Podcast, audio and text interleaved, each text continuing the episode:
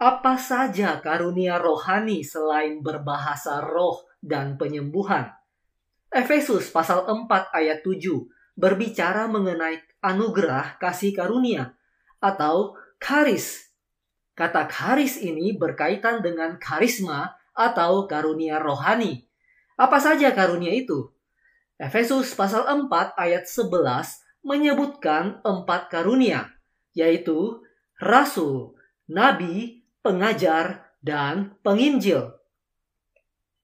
Nah, memang kita bukan rasul atau nabi, tetapi Hari ini kita pun dapat menyampaikan isi pikiran Allah kepada orang lain, sama seperti para rasul dan nabi. Kita pun dapat menjelajahi kitab suci dan menumpahkan atau mengekspresikan isi kitab suci melalui denyut aktivitas kita sehari-hari. Selanjutnya, Roma pasal 12 ayat 7 hingga 8 menyebutkan beberapa karunia roh yang lain Mungkin saudara memiliki salah satunya. Roma 12 ayat 7 hingga 8 menyebutkan ada karunia untuk diakonia. Karunia membagi-bagikan atau menunjukkan kemurahan. Karunia memberikan pimpinan dan menasihati. Namun, bukankah orang yang tidak percaya juga dapat memiliki kemampuan semacam ini? Nah, tentu ada bedanya. Kita memaklumi bahwa diri kita baru dapat sukses dalam diakonia, dalam berbagi, menunjukkan kemurahan, atau memimpin, atau menasihati jika Tuhan yang hadir merekayasa berbagai hal, meringankan kita sedemikian rupa, dan hasilnya orang di dekat kita yang seiman dapat meningkat hubungannya dengan Tuhan. Lalu, orang di dekat kita yang belum percaya dapat menjunjung Tuhan, dapat membesarkan nama Tuhan. Selanjutnya, daftar karunia yang terakhir ada di 1 Korintus pasal 12 ayat 8 hingga 28.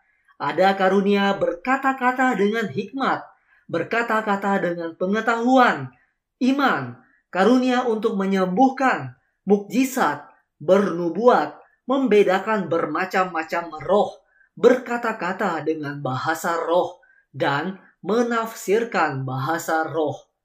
Sebagian orang Kristen mengajarkan bahwa setiap karunia roh ini perlu dikejar karena masih ada hingga kini.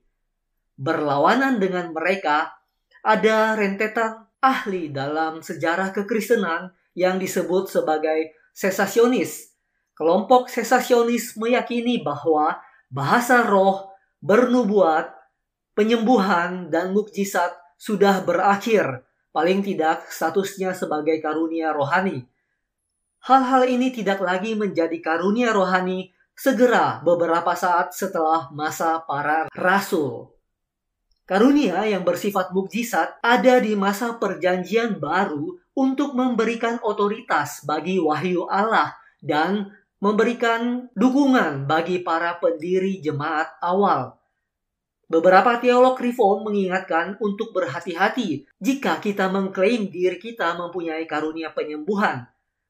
Memang kita tetap percaya bahwa Allah tetap memberikan mukjizat dan juga penyembuhan pada zaman ini. Namun, fungsi utama karunia rohani yang bersifat supranatural adalah untuk menguatkan pesan Injil untuk mengkonfirmasi bahwa Yesus adalah Tuhan.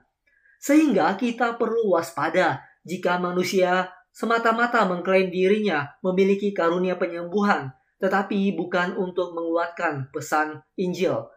Statistik menunjukkan bahwa sangat sedikit orang yang sembuh melalui KKR penyembuhan. Beberapa penyelidikan menemukan bahwa orang-orang yang mengklaim dirinya disembuhkan ternyata adalah aktor upahan atau orang yang berpura-pura mengaku dirinya disembuhkan. Mereka naik dan berakting sakit, kemudian setelah didoakan, mereka akan mengaku telah disembuhkan.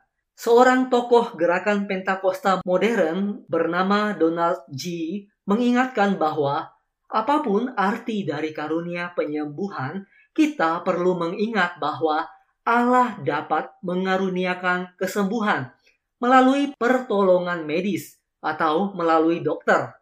Hal senada diungkapkan oleh tokoh Lutheran bernama Johann Albert Bengel. Saudara, hal ini berbeda dengan situasi pekabaran Injil tertentu. Para misionaris di masa kini masih melaporkan terjadinya mukjizat, tanda-tanda, dan keajaiban. Allah mengaruniakan mukjizat untuk menguatkan pesan Injil, sama seperti di masa para rasul. Karunia yang supranatural tetap diberikan Allah dalam situasi yang sama dengan pengalaman para rasul, yaitu ketika kita memberitakan kabar baik di tengah situasi di mana kuasa dan kemuliaan Allah dipertaruhkan di hadapan masyarakat yang masih asing dengan Injil. Di samping itu, kita perlu mengingat kisah para rasul mencatat bahwa Rasul Paulus sendiri dapat menyembuhkan orang sakit di Efesus. Tetapi dalam surat Korintus, Paulus memberikan kesaksian bahwa ketika ia berdoa agar duri dalam dagingnya diangkat atau dicabut, ternyata Tuhan tidak mengabulkan.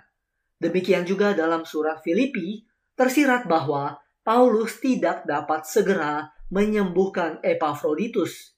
Epafroditus sakit, dan hampir mati.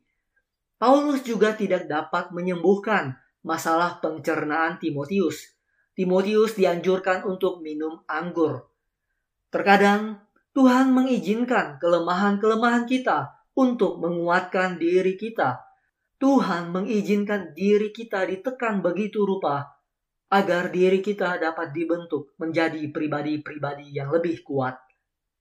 Terakhir, kita juga dapat belajar dari daftar dalam Roma pasal 12 ayat 3 hingga ke 8 dan dalam 1 Petrus pasal 4 ayat 10 hingga 11. Di sini tersirat bahwa karunia rohani adalah beragam kemampuan alami yang dipakai oleh Roh Kudus sehingga kita dapat menyatakan iman kita, kita dapat menguatkan orang lain dan melayani mereka.